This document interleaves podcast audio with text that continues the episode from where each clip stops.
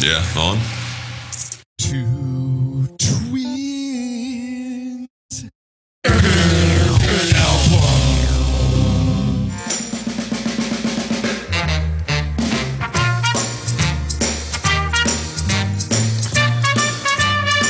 Episode three.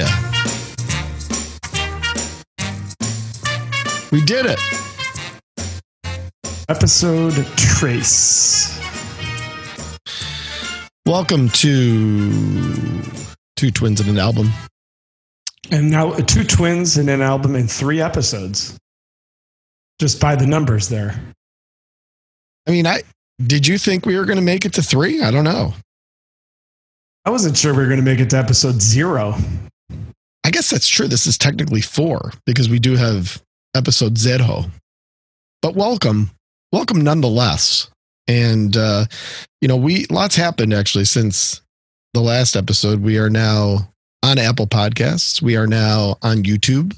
We are hopefully soon to be on Spotify. In fact, maybe uh, by the time this episode comes out, we will be on it. We are on Twitter. The number two underscore twins underscore album is where you can find us. Safe to say that we're we're sweeping the nation. Safe to say. Oh, listen, this thing's really taken off. And uh, that part is not surprising. We knew this was going to be landmark by episode three, I think is fair.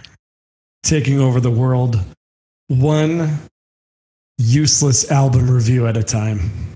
Let me share with you a Merriam Webster definition to, to kick off episode three. The word is indulgence. And the definition is to yield to the desire of. The secondary definition is to give free rein to. And the third tier definition is to take unrestrained pleasure in. When you talk about Oasis, and specifically you talk about Oasis Be Here Now, their third album, it's amazing how sometimes an album can not only be a collection of, of work, but it can also really reflect the environment and the and the setting in which they were made. And I think, you know, the best way to frame up this setting was one of indulgence, chaos, indulgence, arrogance, indulgence, pressure, and some indulgence. And maybe a little cocaine to go with it. Maybe some of that too. Yet, all combined with what you could always bank on with Noel Gallagher. And that is some really, really outstanding songs. Name name me a great band in the history of rock music and tell me one that wasn't indulgent. I can't, you know what I can't do? I can't provide you with the example you're looking for. I can't do it. But what I can do is I can take us round and round.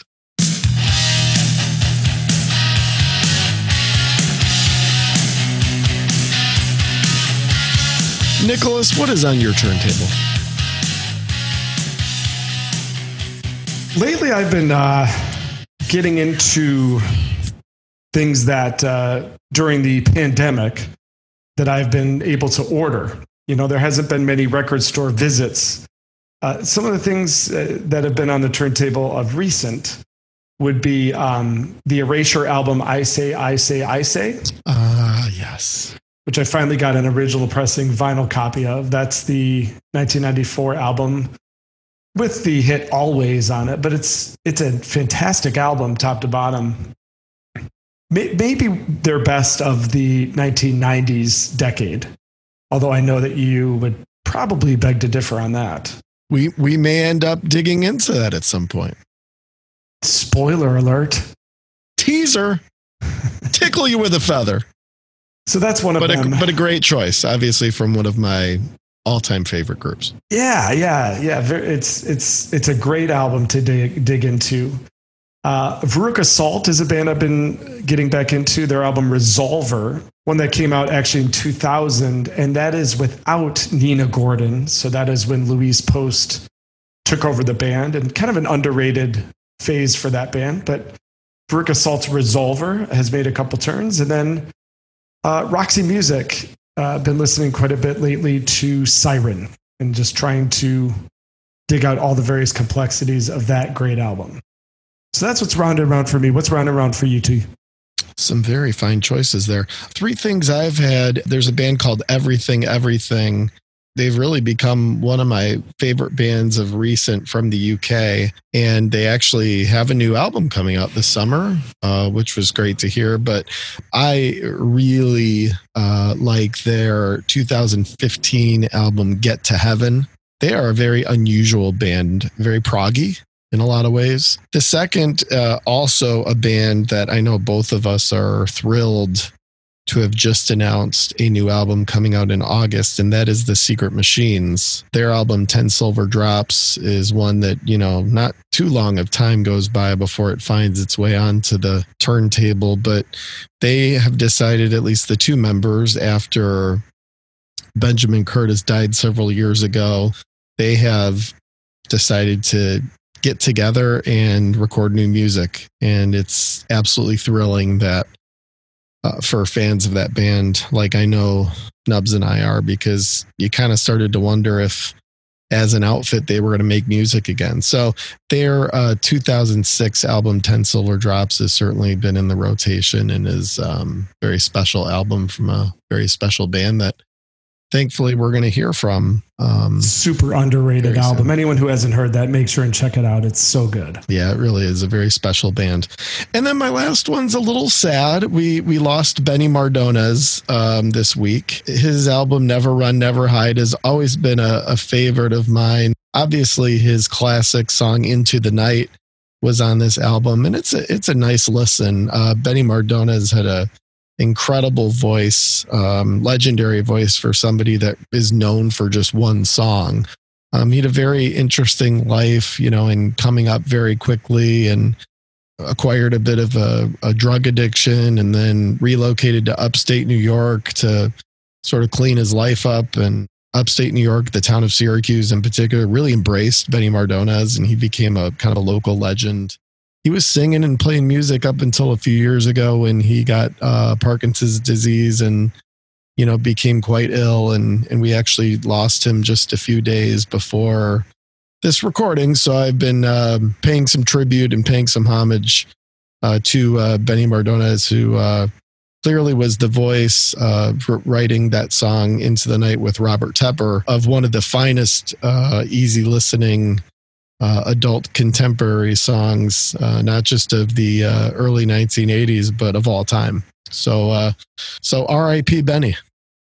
I want you to know I'll be uh, tributing Benny Mardones for the rest of this show by doing the show uh, in my pillow talk Alan Almond voice.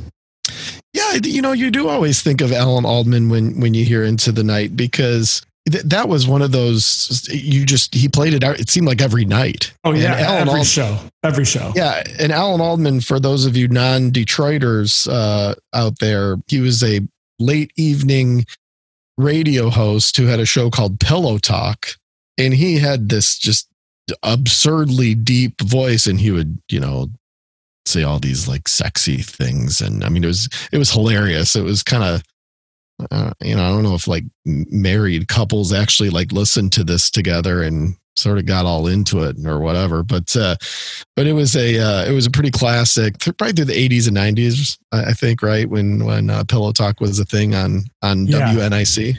Yeah, I don't I don't think Pillow Talk would fly in 2020. It, it, it was pretty risque, I have to say. I mean, the, the and it was on very late at night. He would always if I remember right, he would every every night he would do this like Starlight Starbright thing. Oh yeah. And yeah. often out of that, he would play Into the Night by Benny Mardones. And an interesting tidbit about you, Toph, with Into the Night, it, and this shows you what it was like to grow up in the 80s and 90s.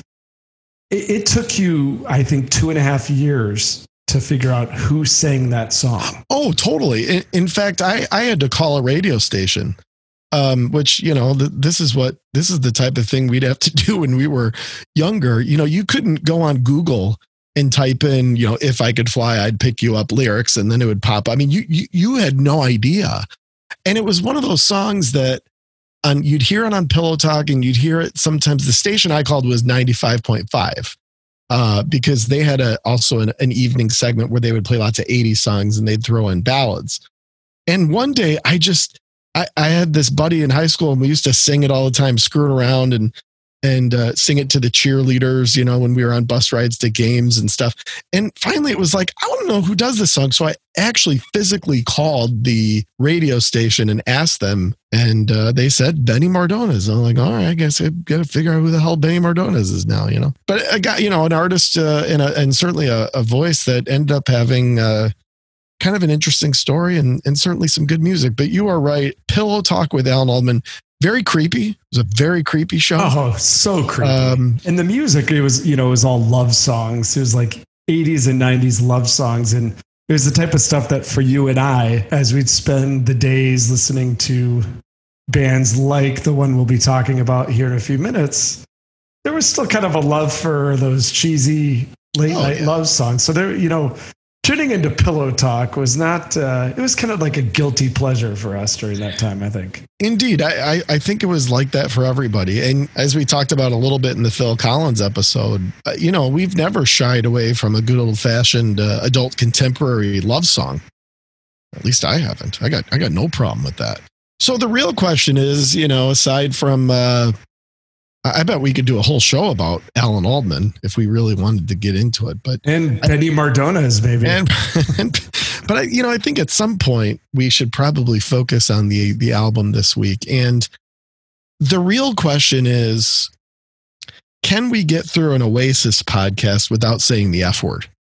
I was thinking, should you and I just spend the whole show arguing just to really get like meta about the Gallagher brothers? Should we take on their persona and and you walk out in the middle of the show and then yeah. I quit and then yeah. And then we yeah. come back and do a great few minutes, but then it falls apart again. We could actually mirror the Oasis story during this podcast.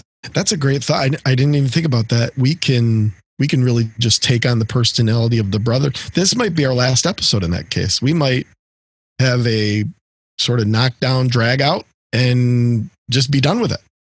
Noel Gallagher said it, it was a bunch of guys all on coke in the studio, not giving a fook.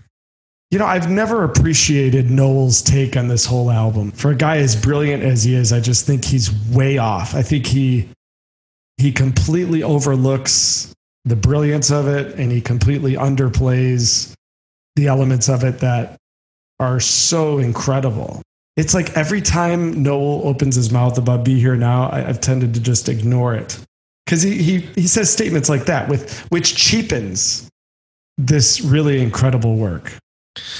Well, in typical Oasis fashion, you're right about Noel's take, and Liam absolutely loves the album. So even on their opinions of this work, how long has it been? 23 years later, uh, you know, they still can't agree. You know, I, I don't care what anybody says about the confidence and the cockiness and, and the swagger of these guys, Noel in particular being the creative force.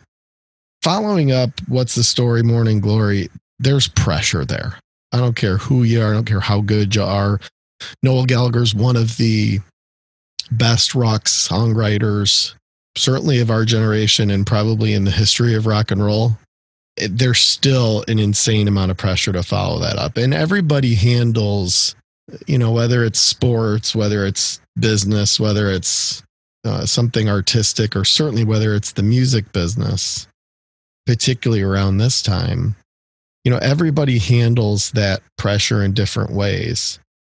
And I think these guys certainly had their way of dealing but I, I, I definitely think that was at play, even with a band that at the time there was no bigger band in the world. There was no band that was more on a roll. there was no band that was sitting on more material than this band was. And we'll get into that certainly when we talk about the album. But I still think there was an unbelievable amount of pressure for a bunch of kids who grew up in blue collar Manchester who, you know, probably weren't scoring particularly high on the uh, SAT. Uh, if if we had to take a gamble in in uh, in guessing that, and I think a lot of what we're going to talk about tonight is a result of a group of people or a couple people if you want to single out the brothers or one in particular if you want to single out Noel that had an unbelievable amount of fame, an unbelievable amount of attention, and an unbelievable amount of pressure to really come through with something special in what was, you know, we talked in episode one about In Utero being certainly the most anticipated album of, it, of its time. I'm not sure worldwide if there certainly was at that time, or really if there has been since, an album that's been as anticipated as Be Here Now. Like Nirvana at the time of In Utero, Oasis was the biggest band in the world. There's no disputing it. 1995 96 was the year or the years of Oasis. Part of what we'll work through, you know, as we discuss Be Here Now, no one has a middle opinion, a, a middle ground opinion of this album. I have never spoken to anybody that said, it's okay. it, you either love this album or you hate this album. And there are plenty of people out there on both extremes that are plenty happy to tell you why. I think you you touched on something that will certainly be of interest as we, you know, kind of knife through it here is the production.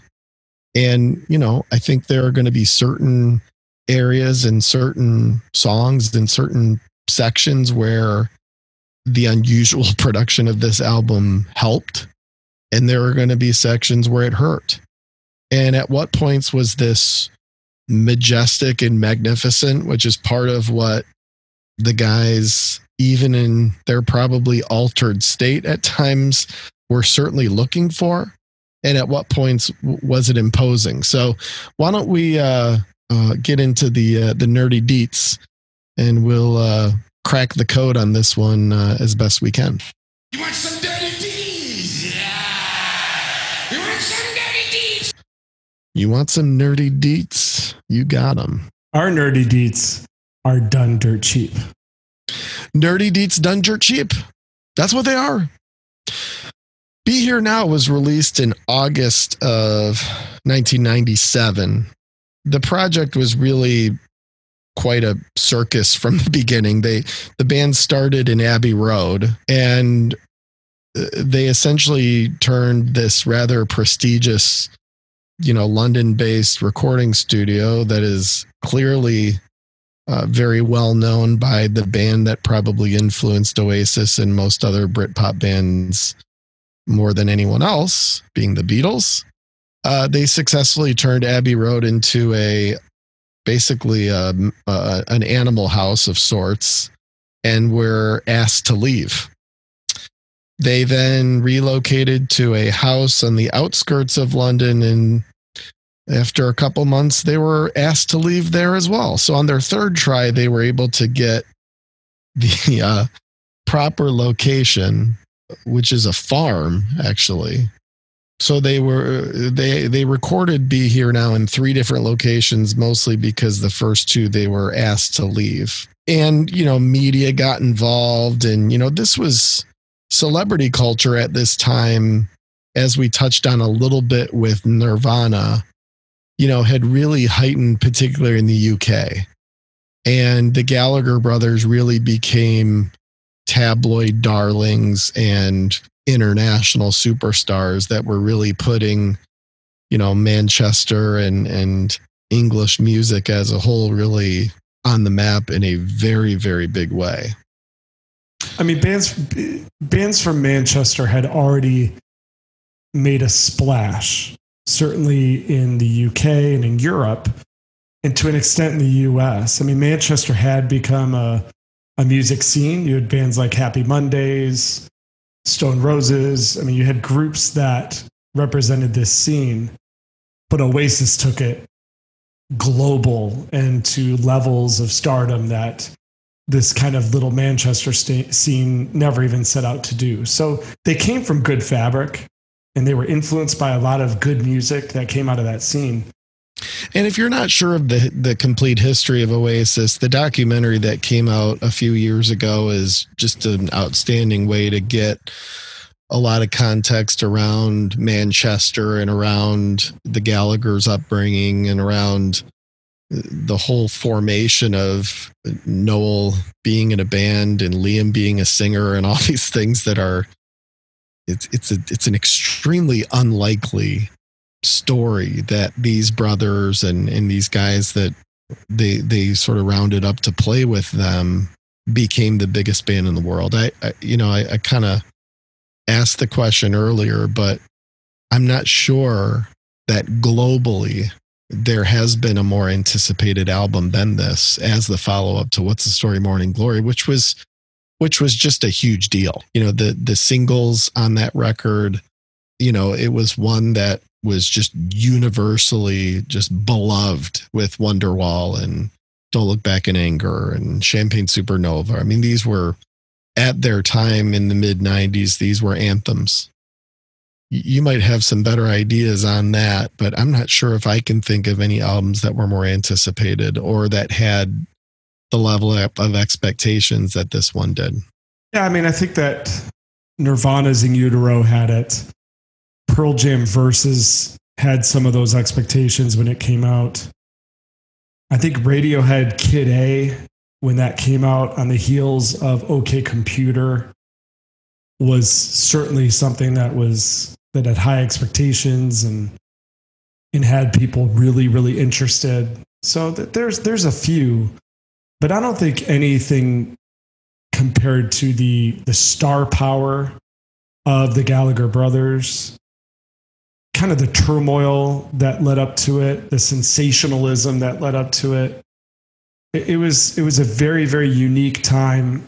And they were representing an entire country and sort of an entire continent to the rest of the music world. So it, it's pretty unique. I mean you, you can find some of those other examples in the 90s of albums that were anticipated but i would say it was definitely top three in terms of most anticipated albums.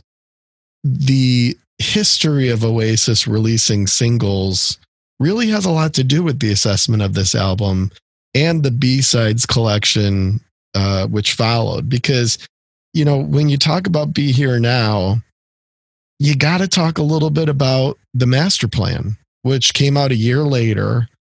It was a collection of b-sides which again back then things were different if in the us we couldn't easily get Oasis B sides. You had to basically get an import CD single, which were difficult to get. You had to go to the record store and order them, and it would take a couple weeks for it to arrive, and you paid a bunch of money for them. It was it was very different than it is now, where you can go online and download whatever songs you want.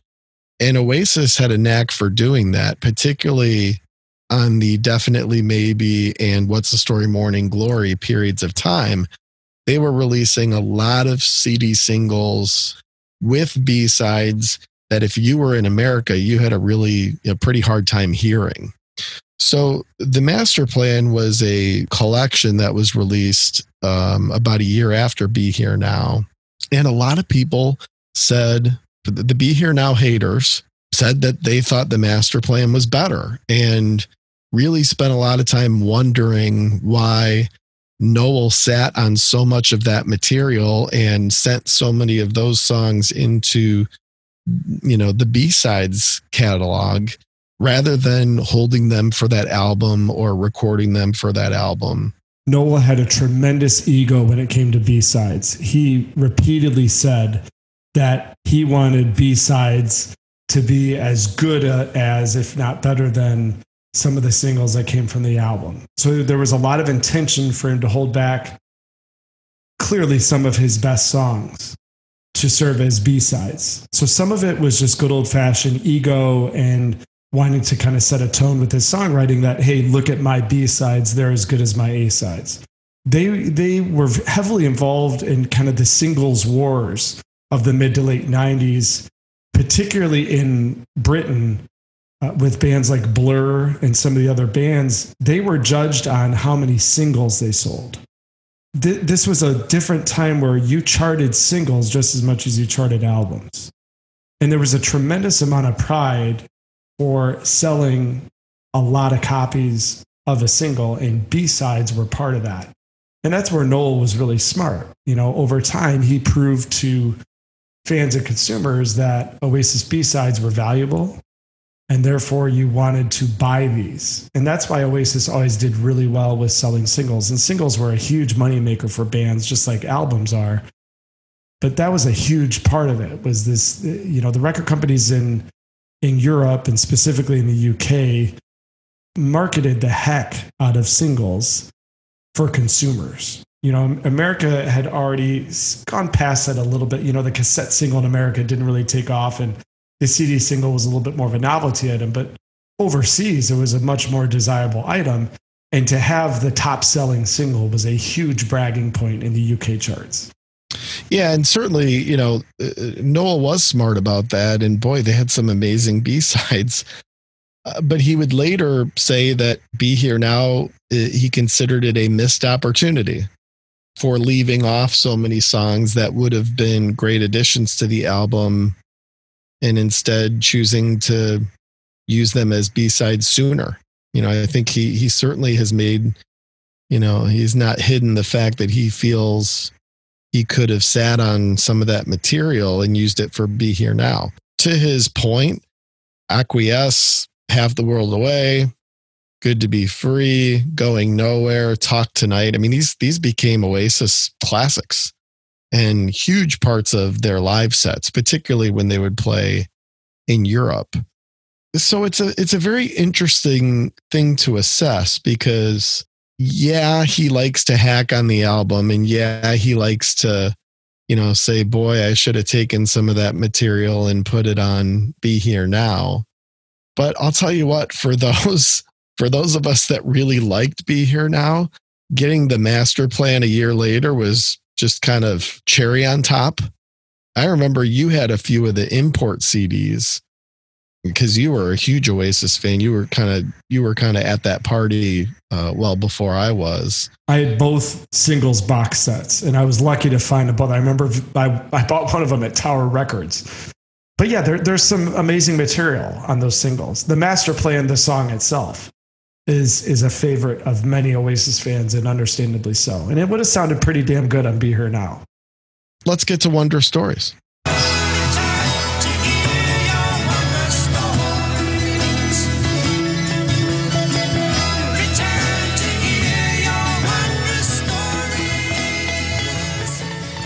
you were definitely you jumped on this band early, so I'm I'm interested first and foremost in your adoption and understanding of Oasis. Uh, you know, when and where and how did you become familiar and connected with this band? Yeah, it was it was a little later than one might think. Definitely, maybe came out. I wasn't that into the album. I bought it, enjoyed it. I thought "Live Forever" was a great single. Some of the album tracks, like "Slide Away," were songs that I really liked. But it was an album that I that I liked but didn't love. When What's a Story Morning Glory came out, that was the point where it really connected and I think it's because of the just the atmosphere and the space of the album. During this time you and I were both huge fans of of The Verve. That kind of spacey really atmospheric British rock was was something that was really powerful at the time. I felt like What's a Story Morning Glory really captured that. Champagne Supernova was the song that really hooked me in terms of that atmosphere. Just that confidence and that swagger, but but again, that that space rock kind of atmosphere of what Oasis was doing at the time. What really got me was seeing some live clips of them on their first US tour for What's a Story Morning Glory. They were selling out arenas, you know, Liam with that iconic pose with his hands behind his back and just singing. You know, one of the most underrated things about Oasis is Liam Gallagher's voice. I mean, it's just such a distinct voice that, you know, those who love it really love it. Noel playing, you know, his British flag hollow body guitar, just the sheer power of, of Oasis live. Once you first saw it, it was a big deal back then, uh, particularly in nineteen in the mid '90s. It was a really big deal that a band would play live and just stand there and play. I remember one of the first things I heard about this band. It was you're not going to believe it. This band, when they play live, they just stand there. They don't move. Yeah. And, and that's exactly what I mean. It's a great point. What I mean by atmosphere. They, they just had such an aura about them. They had so much confidence and their stage presence, you know, people criticize them for it to your point. I thought it was the coolest thing ever. You know? I actually don't think anybody criticized. I just think it was so unusual. I actually think people thought it was really cool because at that time, you know, it was kind of post grunge and you had so many people on stage running around and, you know, showboating and eagle ramps and all these things that were cool and were part of the time period and part of the attitude. But it was just so unusual to have a band, particularly of a bunch of young guys, just have that, to your point, that moxie and that confidence to be able to just literally stand in the same spot the whole show. And it was just, I just remember people thinking that was so interesting and so unusual at the time. You know, and think about it. You're in the mid 90s, compare it to the preceding, you know, Guns N' Roses and and Def Leppard and Bon Jovi and like bands that like, you know, flew around the stage and swung around their shirts and all that. I mean, Oasis did none of that. Make no mistake, Liam Gallagher had a tremendous amount of swagger to him, but it was in a completely unique way. Certainly unique to anything that that most Americans had seen. So I, I was all in and, and continued to be. I think that you know it's really important. There's Oasis fans that kind of cut out at 1996. There's Oasis fans that dropped out after Be Here Now and after what is perceived as a failure or disappointment. And then there, there's many Oasis fans that couldn't even name for you the last three albums that the band put out. Um, I followed them closely right up until the end and loved pretty much every album they did and continued to be just as intrigued with the band as I was when I first really heard them in 1994. So, really important band to me. I've been a, a top 10 band for you know a very very long time and and will continue to be a, a top 10 band. And I just hope one day the uh, Gallagher's will rise again. We'll see what happens. Well, in its 10th year, by its 10th year, the album had sold 8 million copies.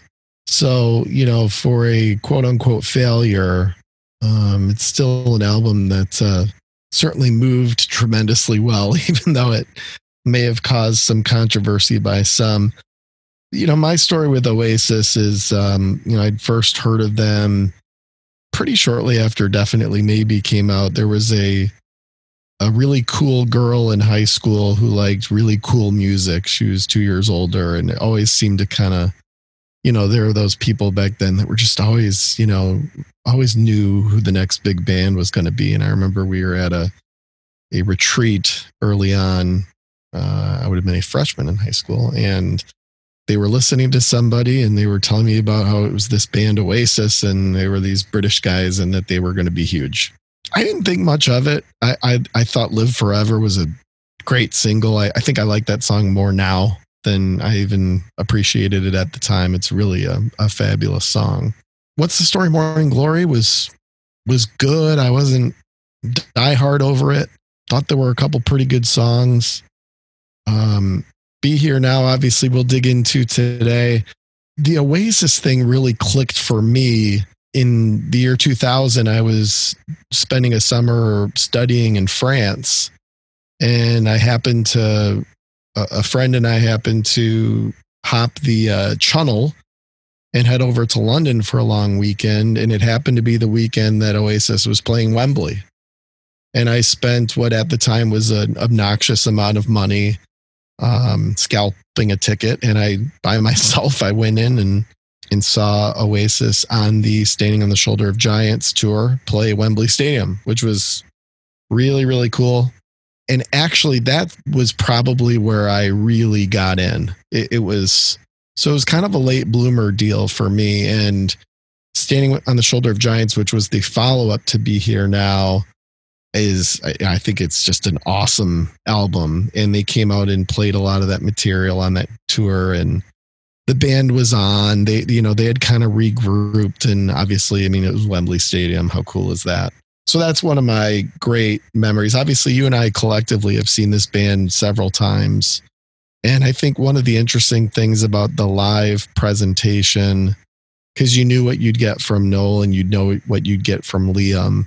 But you know to me the challenges with with the drummers or certainly their original couple of drummers alan white was was playing drums at the time of be here now i think was always a big challenge for them in really maximizing what they could be live and i remember seeing a couple of bad oasis oasis shows and a lot of that had to do with the drumming i mean noel talked about the be here now sessions where you know, Alan White was having trouble playing to click tracks and, and having trouble keeping tempo and things that just a band of that magnitude, you wouldn't think that they, they had that problem. Uh, we did see them. I remember when they got Zak Starkey, you know, Ringo's son, and he, he's a terrific drummer and, um, actually sounded real. That was, that was some of the best, um, I'd ever heard the band sound, uh, with him on the drums. You know, the live. He, he was a great fit for them, no doubt about yeah. it. Yeah and and you can uh, either confirm or deny uh, as as the drummer of the duo here you know kind of uh, where i'm going with this but i really think that that was an area that they kind of had a hard time cracking the code on and at times it affected their live presentation to the negative. I don't think noel t- to to his musical brilliance which is obvious I, I he wouldn't know a good drummer if it hit him over the head with a stick. That's part of the issue is i'm not sure he really even knows like what a good drummer means for oasis because i remember a quote he gave once where he said like alan white was the best drummer he ever worked with and it's like how many have you worked with? You know I, i've seen oasis with with a few different drummers.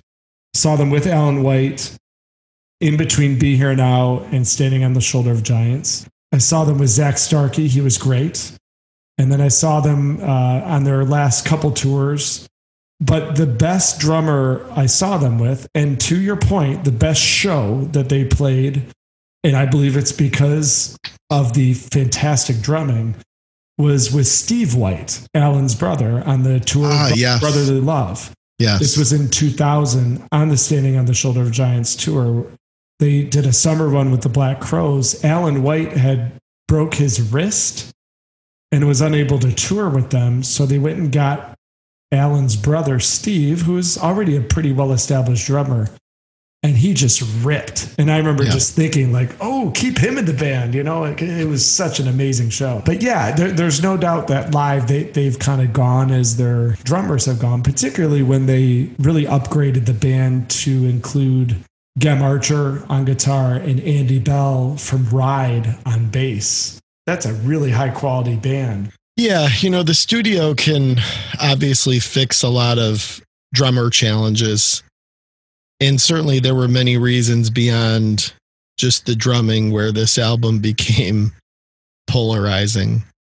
But I'm curious as we kind of wrap up the section here was there a more polarizing album, certainly of this time, but I'll, I'll even take it further in the history of rock.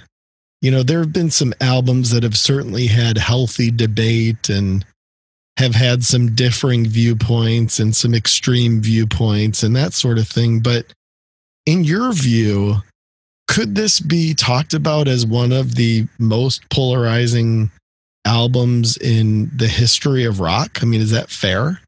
I actually think the more appropriate word is misunderstood. I, it's I don't think it's all that polarizing because I honestly think most people you'd ask would say they didn't like it. And you've got the, the main songwriter out for the last decade plus saying he doesn't like it. And so I don't see the, this album from a public perspective. I don't see it as much polarizing as much as just completely misunderstood. I've never understood the backlash against this album. I've never never understood why it's not held up as one of the best albums of the 1990s. I think it captures everything good about Oasis and certainly everything that was, you know, sparkling about Oasis during this time. So polarizing to an extent, I think it's just much more misunderstood. But there are still plenty of people that love this album, Nubs. I mean, the Oasis fans in particular, I think you're going to find that to be more split than you're giving it credit for. I mean, there are a lot of people that uh, are very fond of this album, very fond of the songwriting, and can put some of the production critique aside to just realize what it signifies for the band in that moment. So, I mean, there are plenty of people that still thought very highly of this album with these, in many cases, conflicting opinions. Are there albums of that time or rock albums that you can think of that have that same level of, of controversy and polarization and opinion? I mean, I can't think of many that are even in the same ballpark. There's definitely a few. A couple that come to mind. Earlier, we mentioned it. Radiohead Kid A is an album that that drew a firm line of division between those who liked the band for one reason and those who liked the band for another reason. And I think that Radiohead made that album to favor those who like the band for the long term. Uh, I can't stand Kid A. I think I don't like it either. No. I, in fact, it's funny. I a couple. It was just a couple weeks ago, wasn't that long ago. I was like, all right, I'm just gonna give this a try. I mean, what did I miss? Which, which has happened plenty of times. You know, where you pop in an album and it's like, all right, I'm gonna get to the bottom of this because I must have just missed something. I haven't I hadn't heard it in years. I got top to bottom through it, and I felt the exact same damn way that I did when it first came out, which is I just don't get the hype and the response and the uh, acclaim uh, for that particular one. Yeah, I totally agree. I, have I've never liked that album. I've, I've always seen it as a huge disappointment. I remember buying it the day it came out and taking it back to my apartment in college and I must have listened to it three times top to bottom, and I was much more confused after listening to it than anything else. It was just like and I understood what they were doing. It's clear from an avant garde and experimental perspective the statement they were trying to make, but it's it's just not very good, you know. And when you compare it to what came before it with OK Computer, you know you can see. So that's a truly polarizing album. I mean, there are there are some people that think Kid A was revolutionary, and you know I, I certainly don't see that. Uh, I, I, think a couple of Weezer Pinkerton was an album. Now, granted, that was their second album. Yeah, that was one that came out and really kind of said, "Hey, those of you that loved the kind of commercial aspect of the Blue album, uh, here's something that you might not like as much, but we sure like it." And then the other one that that came to mind when you asked that question is "Saint Anger" by Metallica hmm. which was the album that came out and had that like pots and pans kind of drum sound and was completely polarizing. Metallica fans like completely flipped, you know. I love Saint Anger.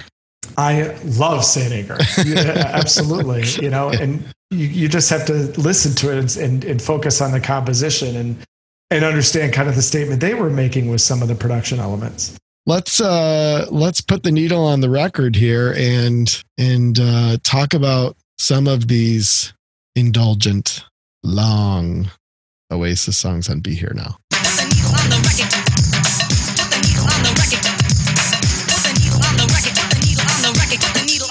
when the drum beats go like this. This might be the only album episode where we actually we're actually going to provide the track time for each because I do think it's part of the story of the way this band not just in a production sense and not just in a layering sense but some of these songs are just too long and i think it's a it's a trend within the album you could have easily taken, you know, not 30 seconds, but like three minutes off of some of these songs, and it actually would have made it better. The first track clocks in at seven minutes 45, which uh, by the standards of this album, you know, it's kind of average. But I do think part of the story is some of the indulgence of song length, and that becomes evident in track one. Do you know what I mean?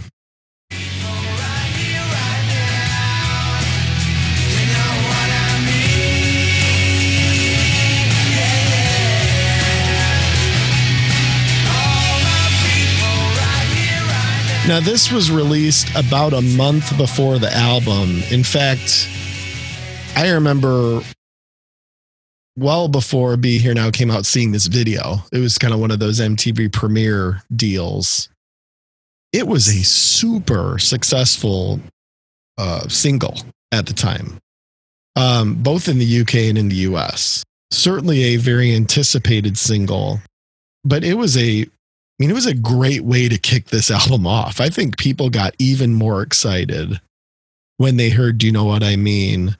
Because it did sound a little different and it did sound like something that wouldn't have been on Definitely Maybe or on What's the Story Morning Glory. It's a really, really good single. And it got people, I think, even more hyped up about the album than they probably already were.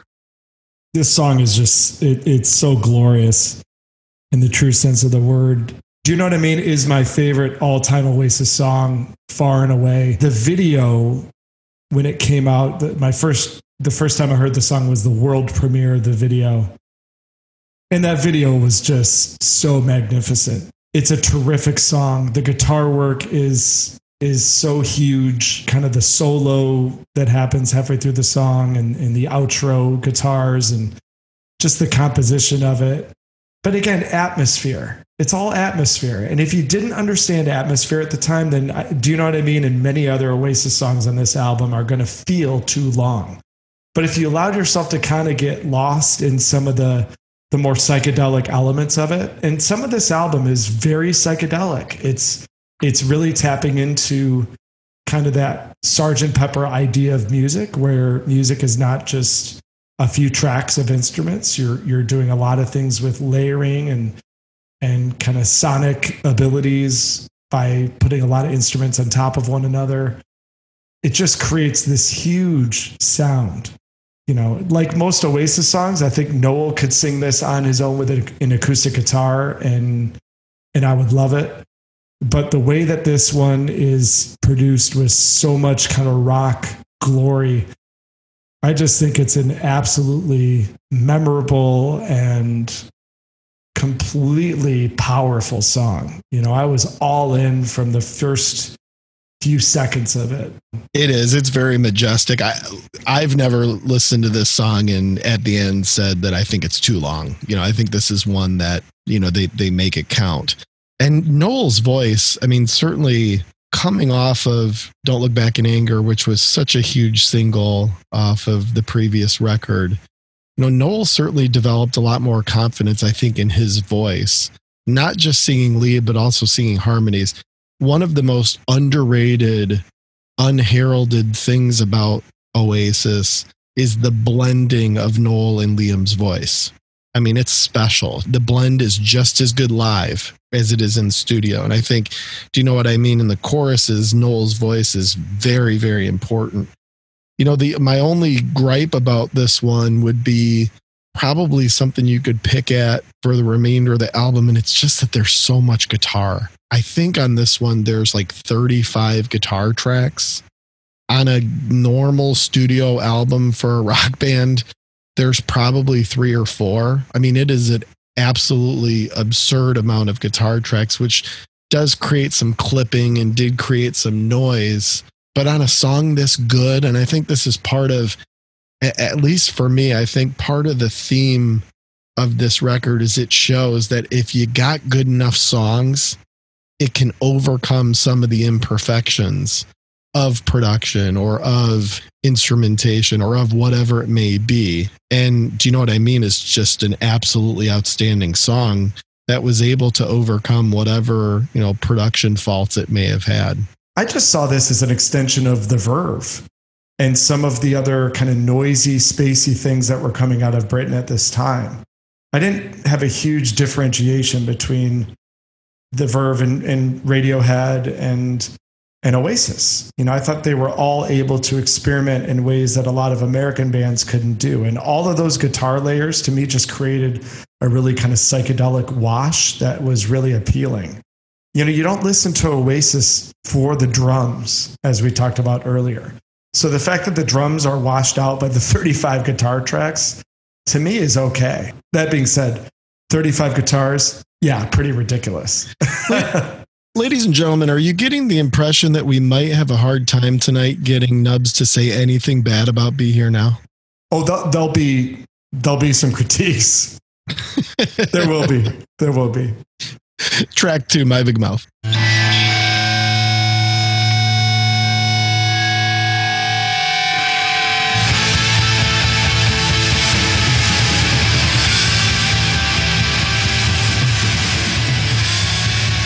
Just a blazing intro, um,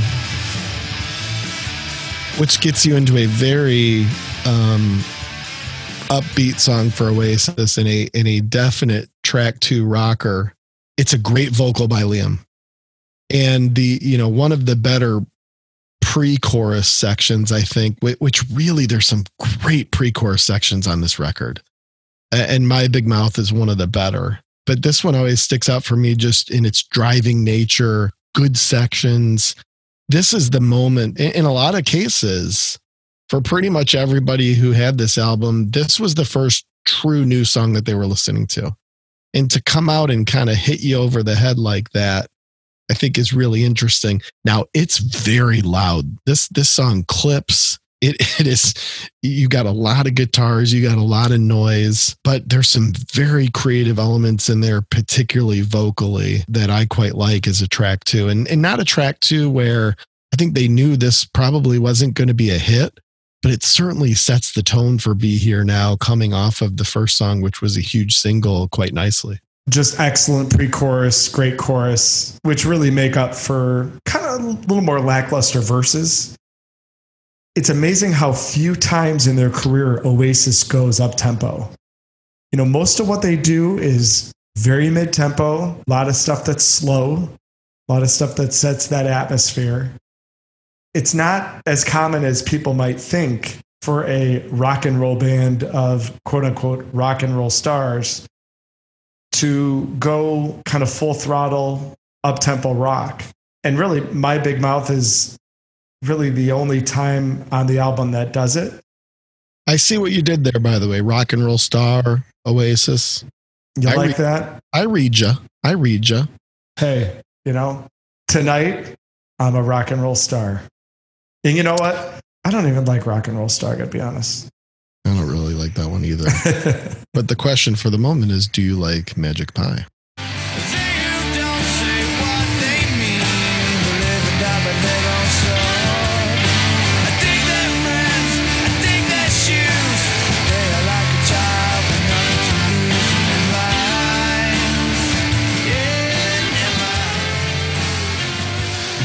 Um, Obviously, a Noel song. Very trippy, very Beatles. This one clocks in at seven minutes 10. I think it could be two minutes less, um, particularly the ending, which is atmospheric and cool and jammy, but I don't think it needs to be that long. Noel as a lyricist, and we talked about it a little bit in, in episode two with Phil Collins. I just think an incredibly underrated lyricist both in wordplay and in, I mean, some of these lyrics are just very tender and very sweet and, and at times personal, almost to the point where you're like, that guy wrote this? The, the Noel Gallagher, him? You know, just things that you, you, you're shocked to hear him say. But I loved, so when we talked about Kurt Cobain, we talked about how I love the wordplay and kind of check out when he gets real personal. I think Noel Gallagher is the complete opposite. Sometimes his wordplay is just too blatant Beatles ripoff. But when he writes those tender personal lyrics where, you know, you got to read it five times and you're still shocked that Noel Gallagher wrote that, it's it's part of the fascination with him as one of the best songwriters of our time, no question. He's he's sort of deceptively romantic. He's Yeah, he's yeah. very romantic. He he, uh, and I'm not just talking about girl guy things, right? Like he's Yeah. he has a romantic view of the world, and his phraseology and his lyrics oftentimes takes a romantic turn when you would least expect it. But when you learn more about the brothers, I mean, it, it doesn't take long to figure out that at the party, you know, Liam is the guy standing on the table doing shots of Jägermeister. Noel is sitting sitting in the corner observing. They're very different. My favorite line in the in the Oasis documentary is somebody describes them as saying that Noel's got a lot of buttons and Liam has a lot of fingers. It's like a perfect description of them. Mhm. And and Noel clearly got the gift of observation, which most great songwriters have, both from a musical perspective and certainly from a lyrical perspective. And he adopted a much more introspective and romantic view of the world and of life, while Liam clearly kind of has the more simplified life's a party, you know, I'm a rock and roll star sort of idea. I know exactly what you mean. I mean, you know, you and I would be at parties and you would be like doing keg stands and standing, jumping on tables. And, and I would be kind of, you know, huddled in the corner, just sort of keeping to myself and, and really observing. So I, I know exactly Yeah. what you mean as far as that dynamic for those two guys as brothers. Um, you know, It was funny when we were, I was watching the Oasis documentary with somebody when that line happened about the, the fingers and the buttons. This person leaned over to me and said, Wow, that's you and Toph. yeah. And, and Yeah. just, just, just for people out there who don't know us, trust me, I'm the one with the buttons. That's probably fair. You know, again, I, I know I don't want to sound like a broken record. There's just so much guitar on this song. There there's there's like a guitar solo happening throughout the entire song.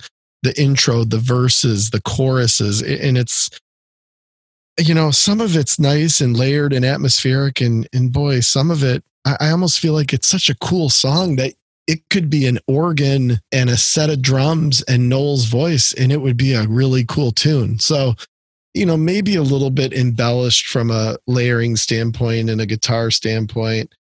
The one thing that I think the tambourine sticks out in this song quite a bit because you've got so many different noisy elements between the organ and the guitars. And it kind of, Liam playing the tambourine always kind of made me laugh, um, you know, on stage. And it's just so funny sometimes to kind of like, you know, he kind of would just play it whenever he felt like it. He'd kind of do it for a couple a couple bars, then he'd just stop.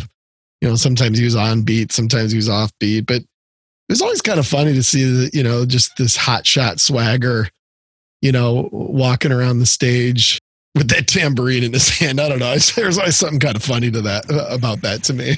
I'm not thoroughly convinced he ever really knew how to play it. I am quite sure on this album that that's Owen Morris and Noel Gallagher playing the tambourine parts because they're actually on beat. Noel was always a little bit easy to pick on in his guitar playing. He's not a particularly natural guitar player. He's not a great rhythm guitar player, and his lead guitar playing is is fairly limited. You know, you're often hearing kind of a lot of the same old box licks and and box moves and some of those things that are, you know, fairly basic. And I honestly, part of me wonders if, you know, he got sick of hearing about how not very good of a guitar player he was and he decided to embellish some of these i mean solos over choruses and solos over verses and doodles in places where it's not even a building layer it just kind of is is present throughout. I mean part of me kind of wonders if he was trying to show everybody that he could play some lead licks and ended up kind of overdoing it a bit but who knows He certainly didn't uh, leave any uh, riffs or guitar lines on the table. Everything is everything's there, you know, from beginning to end. well speaking of layers this one's got some great ones stand by me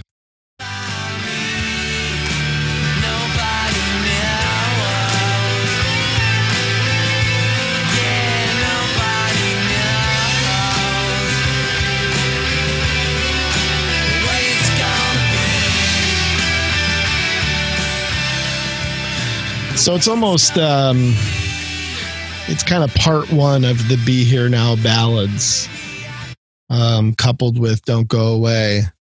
You know, I think um, I think one of them is really outstanding from a musicality standpoint, and one of them is really outstanding from a melody, you know, vocal melody standpoint. And I think Stand By Me is just all about incredible music. You could listen to this instrumentally and it would just be an absolutely gorgeous song. Um, I think they did a good job of applying the right vocal treatment to not step too much on the musicality and the and the chord progressions and the strings and I mean it's a it's a really really gorgeous song. Again, there's constant guitar, but on this one, you know, there are enough other things going on where I think you're you know kind of able to focus on the the lushness of the melody and the strings and I mean I just I think it's a beautiful track. The orchestrations are definitely a high point on here. I, I I've always felt like this would have been a better song with Noel on lead vocals. Hmm. Uh, I think it would have captured a little bit more of the the kind of the humble aspect of the song. I think that Liam's more bombastic vocal style takes away from that feel a little bit and creates something that's a little bit more arena rockish, whereas Noel's vocal was always you know just a little more human, just a little more tangible, and would have brought out something in the song that's just a little more meek. Uh, but it, it it it was I think it was placed nicely in the album. I think it's a very very well sequenced album. It's one of the things I really love about it. I think that you you know if, if the best album sequencer in the universe was given these songs and asked to put them in the correct order, they would not have done any better than what is here. And so it's it's a kind of a perfect track four for this album. But I, I would have loved to hear what it would have been with Noel on lead vocals. And and I'll rarely say that about Oasis, but this song, I think it would have been a better song with Noel singing it. Well, you get a taste for that. I believe this was part of the MTV Unplugged set where Liam had a quote unquote uh, cough or cold or whatever he claimed he had. And um, and Noel ended up performing the entire show by himself, singing every song. And then suddenly Liam showed up halfway through the show in the balcony, you know, with a bottle of whiskey and was, you know, heckling his brother from from the cheap seats. Uh, which was just another classic Oasis moment. But I think Noel gave you that lead vocal on um, Stand By Me if that was part of the set. But it was always interesting to hear Noel's lead vocal takes on some of the Liam songs. And, and, and in many cases, uh, it did work extremely well. This was the second single released uh, on Be Here Now. It, it got to number two uh, and had absolutely no chance whatsoever of getting to number one. Do you know? Do you remember why? Would you like to reckon as to why? See, 1997. Oh, I, I, I'm sure it was because of the candle in the wind thing. That's exactly right. Yeah, That's yeah. exactly Princess right. Di. So- So I'll tell you, the only reason I remember that is because I was working at a record store during this time. And when that Candle in the Wind single came out, I mean, it was the most unbelievable thing I'd ever seen. And the only thing that topped it was the following year, I was working at a record shop, and it was the year that Titanic was released on VHS wow. th- those were the two things that I, I've just never seen anything like it, just from a cultural perspective, on people coming in the store to buy it. So that's the only reason I remember that. Well, you're absolutely correct. The uh, 10 days after Be Here Now was released, uh, Diana, Princess of Wales, was tragically and shockingly killed in a car accident uh, in Paris for being chased by tabloid media and paparazzi. Uh, and and you're exactly right, Elton John with the uh, "Goodbye England's Rose" version of uh, "Candle in the Wind." Uh, that was number one in the UK for a very long time, appropriately so. But Stand By Me did make it to number two uh, at that time. I hope, I think, I know.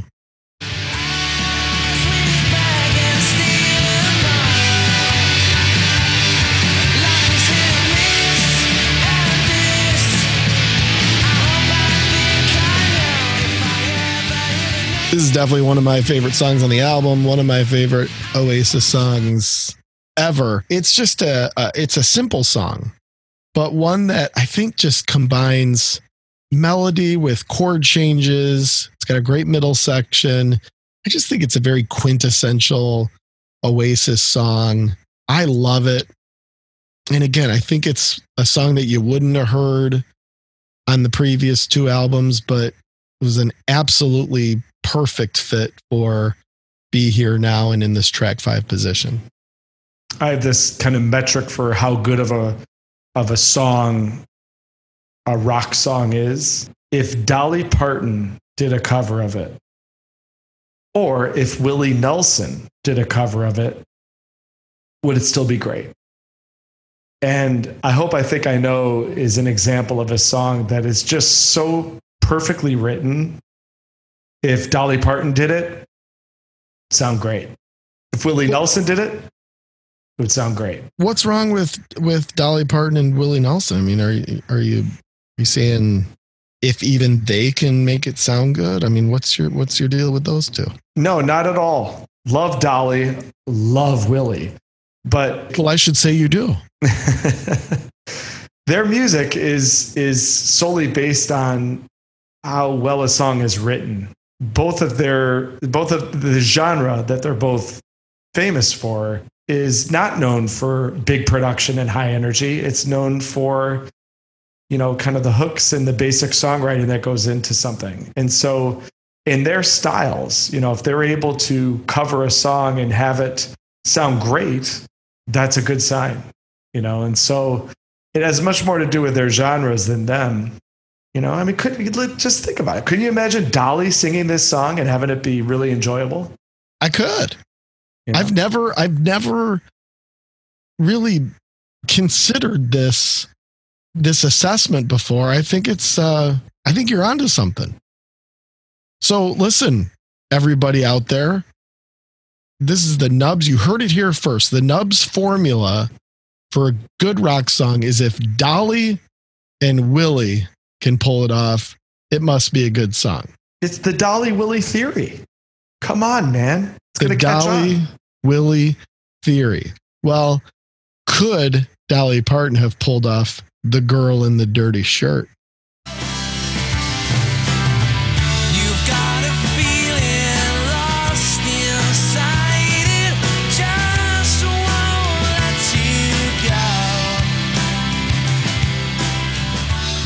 Oasis had this incredible knack for taking songs that really aren't that bad and making them look super bad based on what they're up against on the remainder of the record. Uh, You look at like She's Electric and you know there there are there are other examples on Oasis albums where sometimes these songs just get completely panned. And it's really interesting. I you know, Girl in the Dirty Shirt is a song that if this song was on Definitely Maybe, it probably would have been a hit.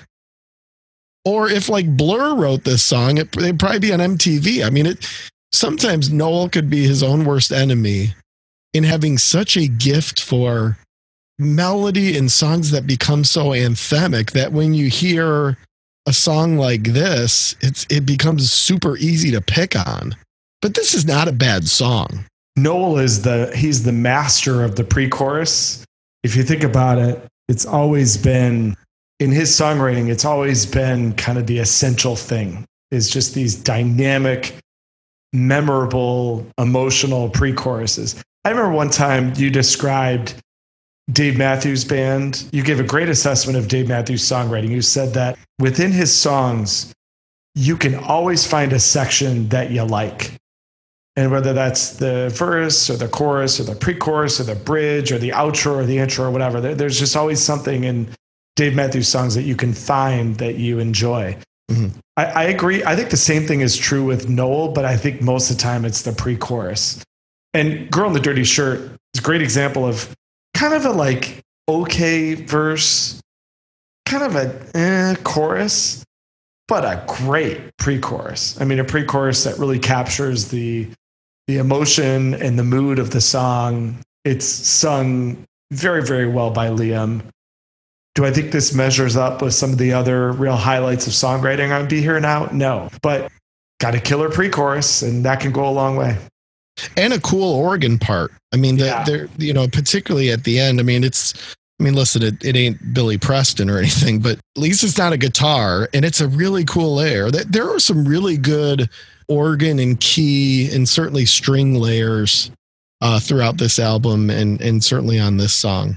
And then out of nowhere, Liam kind of takes us into the the Wild West, uh, at least you know Manchester, England style with "Fade In-Out."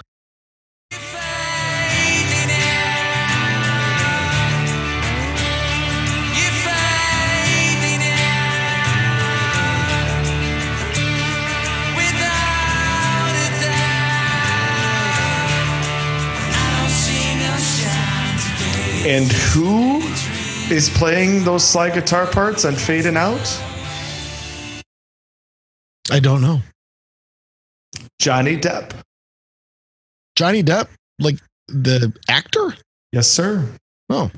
When the album first came out, that was kind of a big deal that Johnny Depp was a guest musician. I remember at this time, Johnny Depp was like most actors. He was like, you know, wanting really secretly to be a, a rock star. And there was this sort of intrigue on, oh, I wonder what song or part Johnny Depp plays on. And he plays all those slide guitar parts on Fading Out. Yeah, Noel was like buddy, wasn't he buddies with Kate Moss and Johnny Depp? In He fact, I, was. I think he he those three went to some island, and it was there that Noel wrote a lot of these songs for "Be Here Now," if I'm not mistaken. But yeah, he, Noel kind of liked to like to roll celebrity, you know, in his uh, in his downtime, apparently. You know, I think the cool thing about this song is you can't have a, a track like this on on on an al- on this album and say this is the same old Oasis. Oasis sometimes got a bad rap for you know using similar chords and you know a lot of similar progressions and and a lot of similar styles. Fading out to me is the band branching out a bit. And and this, I mean, this is a different style. Slide guitar feels a little wanted dead or alive. I mean, it's got this really cool kind of haunting cadence to it and a, a very unique style compared to anything they had done before. And, you know, it clocks in at six minutes 50. Perhaps it could be argued, perhaps, that it could have been a bit shorter. Um, but I think it's a great song uh, for the middle of this album and kind of, you know, setting up how it kind of takes you home. Uh, beginning with uh, part two, I would call it of the Be Here Now ballads and Don't Go Away.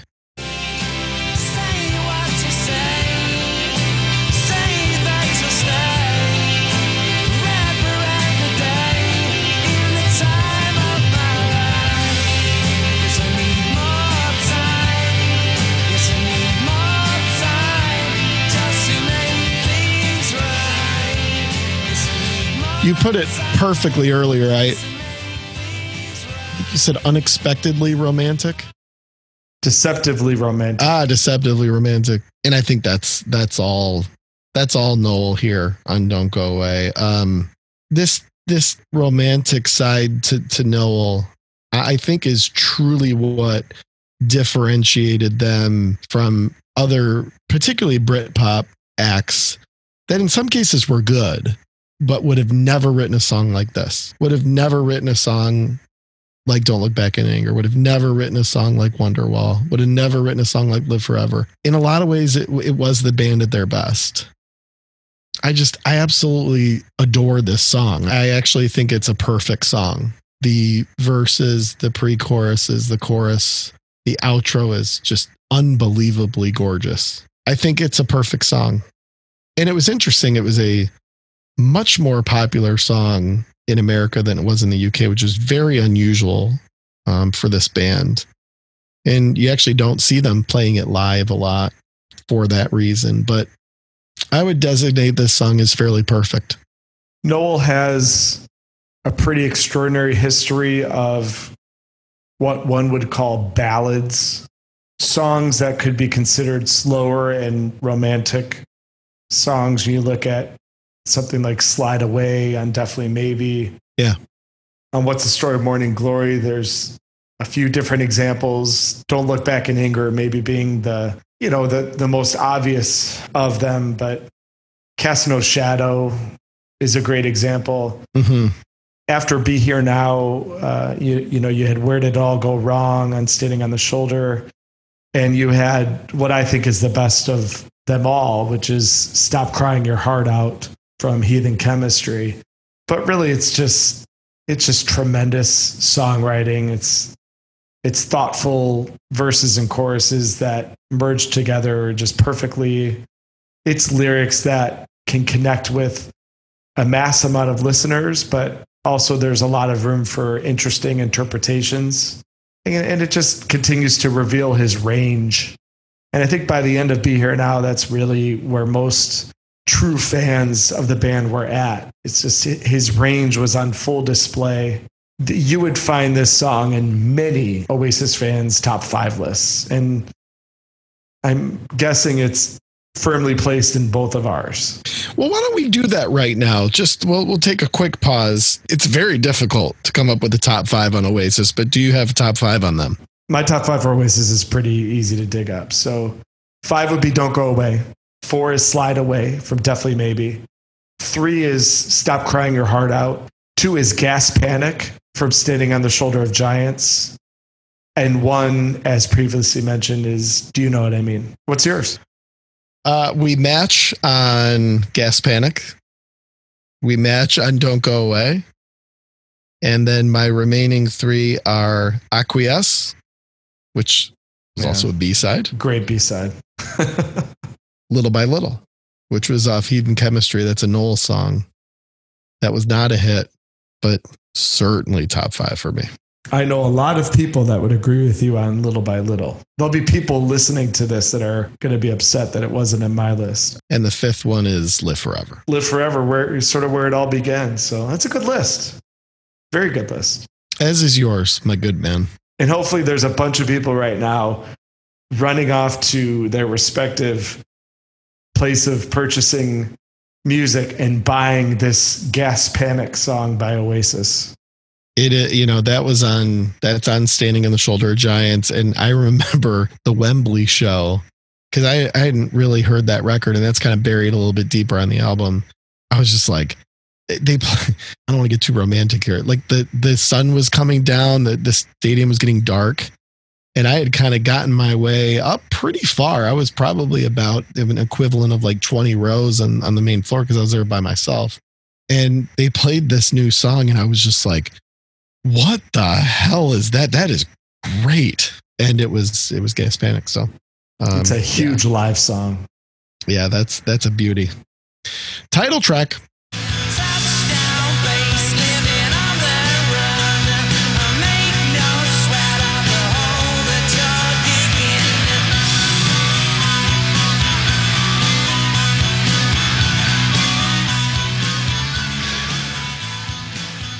So I it's kind of a dumb song. I mean, but again, the rest of the album kind of makes it look bad. It's not really bad.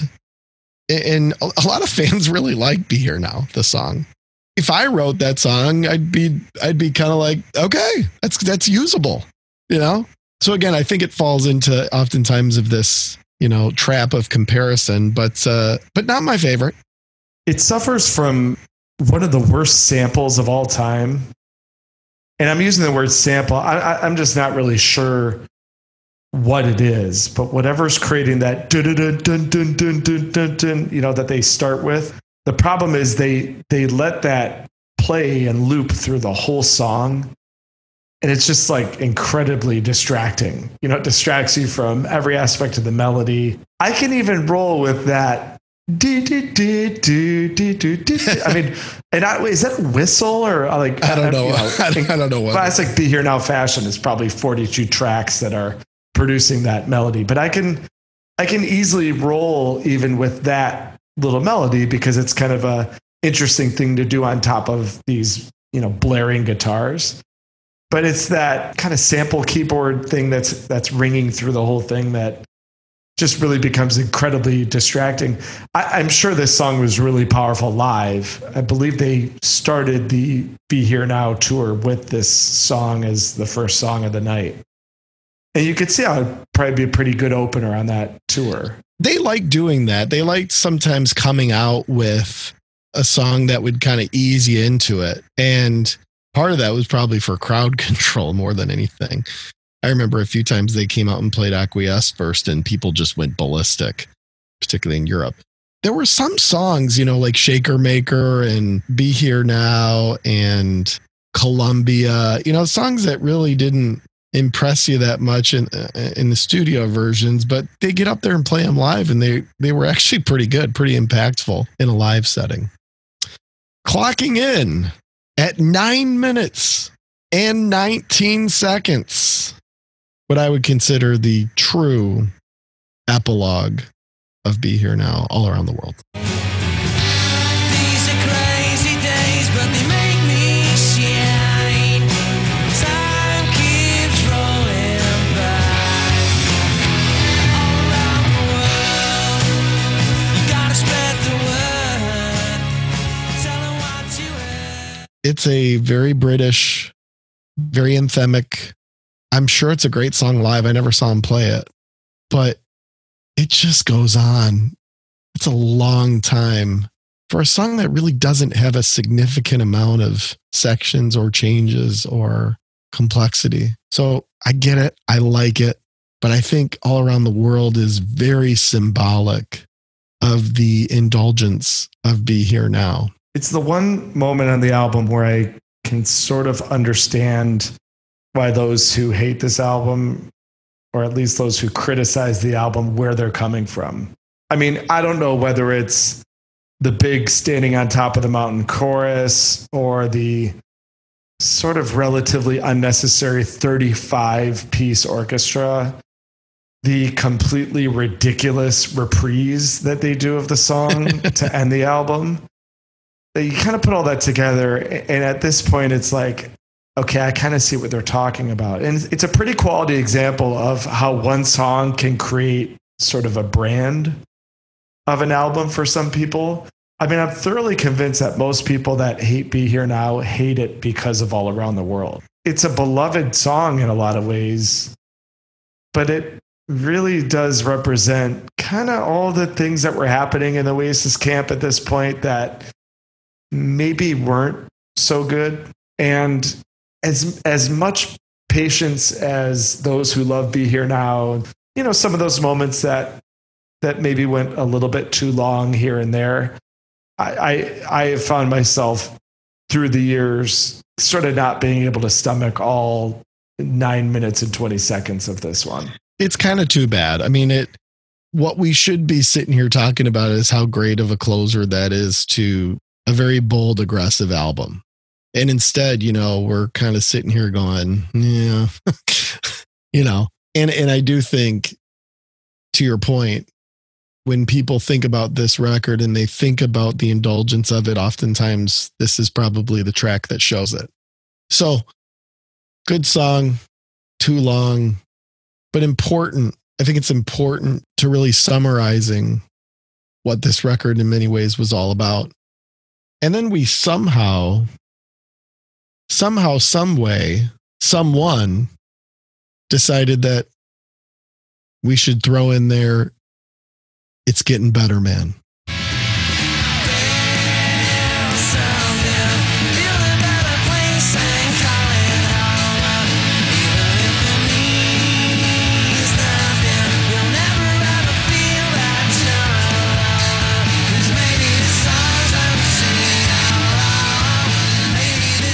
Now I'm with you that um, I think that the track ordering and the flow of this album was really, really well done. You know, really, really well placed and put together. I I've never understood why this song, which is a fine song, it's it's you know got a nice driving uh, approach to it. It's you know bare bones, get after it type Oasis, which I like. But first of all, it clocks in at seven minutes. There's no reason it needs to be that long when you actually, you know, go through the song top to bottom. And, and secondly, I'm not sure if I like the placement. And I think part of why they felt the need to add the all around the world reprise was because they really took, I think, at least what they felt to be this majestic moment with all around the world, stuck this kind of rocker after it. And I suppose we're feeling uh, dissatisfied with kind of the album being properly wrapped up in a bow. So, with that said, I, I'm not sure why this track wasn't placed elsewhere. Yeah, things things get a little shaky with the sequence late. I, you know, I it's interesting the way you worded your description of it because same idea, but I would word it differently. I think they put this there so they could get to the reprise of All Around the World to end the album. I think they wanted to do that. I, I'm always relieved that it's getting better man is is on the album because love the song and it gives you something else other than all around the world to bring a conclusion to the album. Of course, you got the reprise, and it's like, oh, here we go again. But at least the reprise is really short. So I think it's I think it's important that it's there because it brings a little bit of okay, this is why I listen to Oasis, particularly for those who maybe don't like All Around the World as much. It brings a little sweet relief before you conclude the album. And let's conclude it with the all around the world reprise.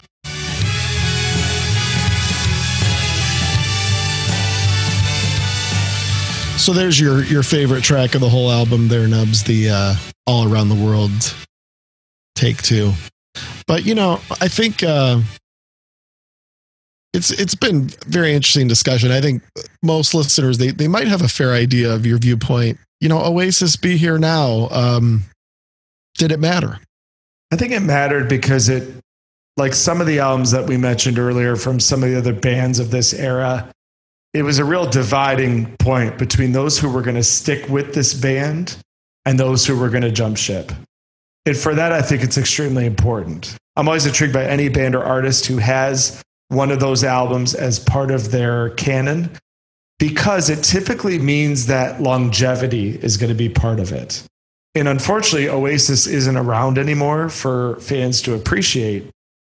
But if you liked to Be Here Now and you sort of bought in and you understood what they were doing with it, you were in for the rest of the band's career.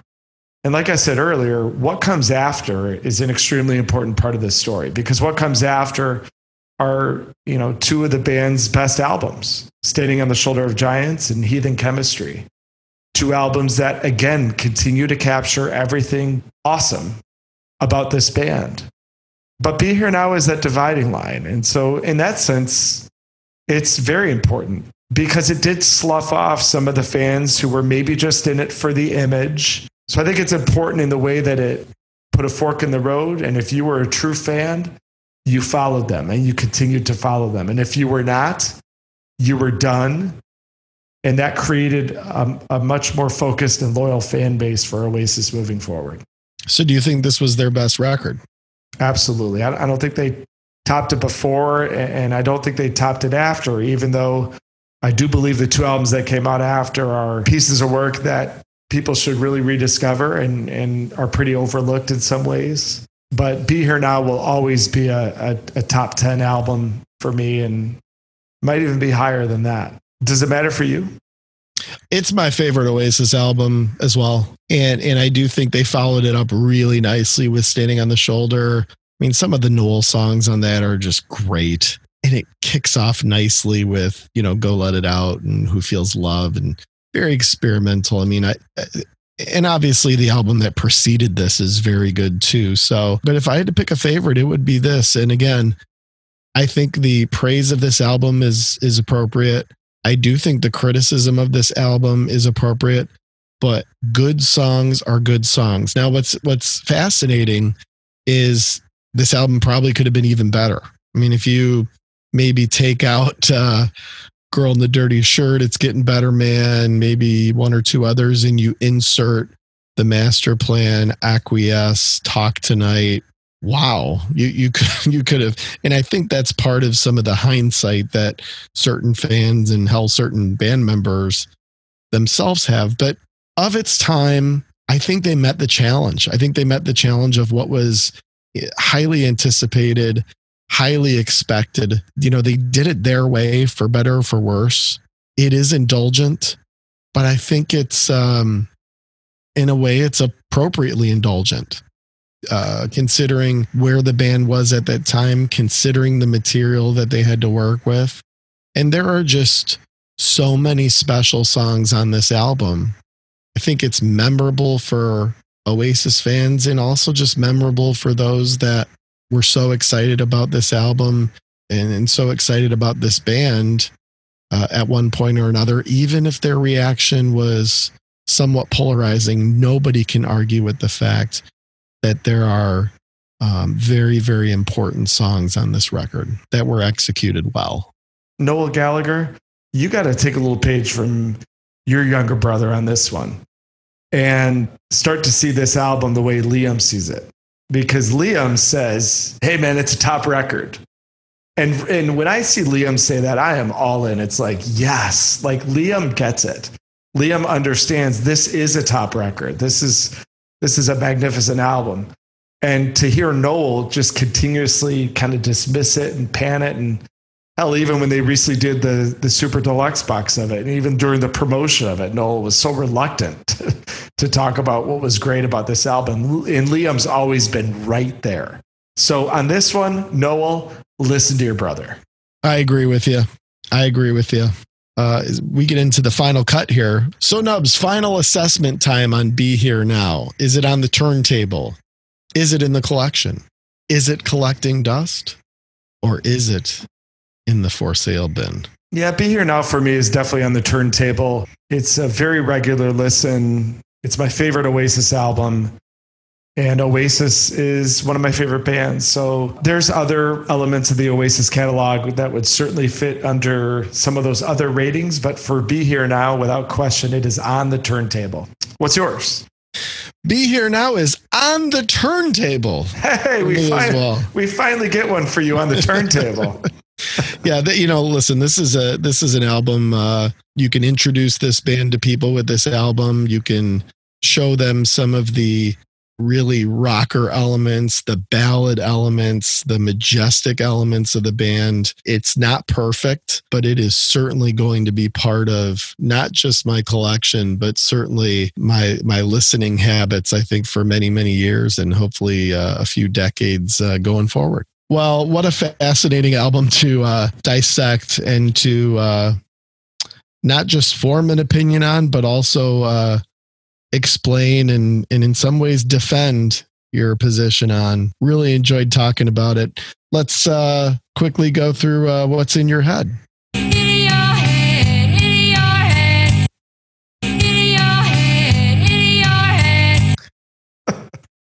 Three songs on the radar. What do you got, Nubs, as we cool down episode three here? yeah, just today I enjoyed a little uh, Pretend We're Dead by L7. Ah, yes, a jam. Great 90s jam. Off of Bricks Are Heavy, I believe. Bricks Are Heavy, that's right. Song you introduced me to, really, a kind of a band you introduced me to. So thank you for that. Uh, get into a little Survivor, that Vital Signs album, and uh, High on You. hmm Great song from that. Also love the opener of that record. Uh, I can feel Can't Hold. Back. I can't hold back. Yeah. Great yeah, it's a really good 80s album for sure.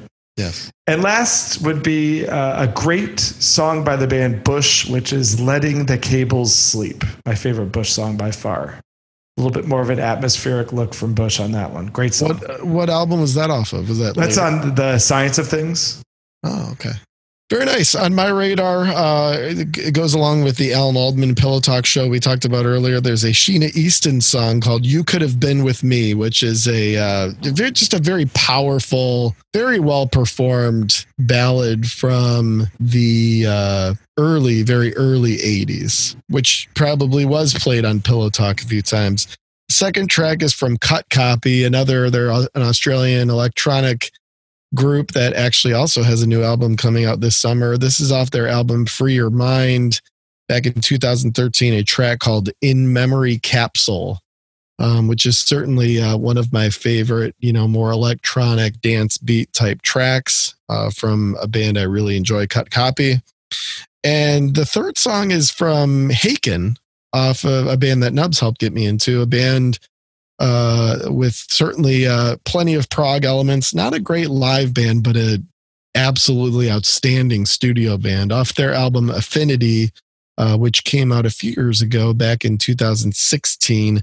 The song Earthrise, which is uh, just a uh, wonderful, more stripped down for Haken, not as complicated as they often get, but a powerful rock song from a really, really skilled, really, really complex modern day prog metal band. One of my favorite songs on that album, and that, that's a that's an album people should check out for sure, and a band that people should check out. Haken, go listen to them. Hey, uh, always good to talk Oasis with you. Um, obviously, a band that's uh, meant a lot to us, and an album that we uh, certainly have spent uh, many a time with others uh, defending. And uh, really enjoyed uh, the discussion with you. Anything else you want to say in closing, Nicholas? No, I really enjoyed the discussion, and we'll uh, we'll see everybody again soon. We'll see you again soon for episode four on two twins and an album. Two twins.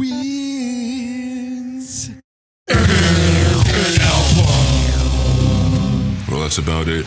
That's all we have. I hope it wasn't too disappointing. We will see you on tour. Until then, take it easy.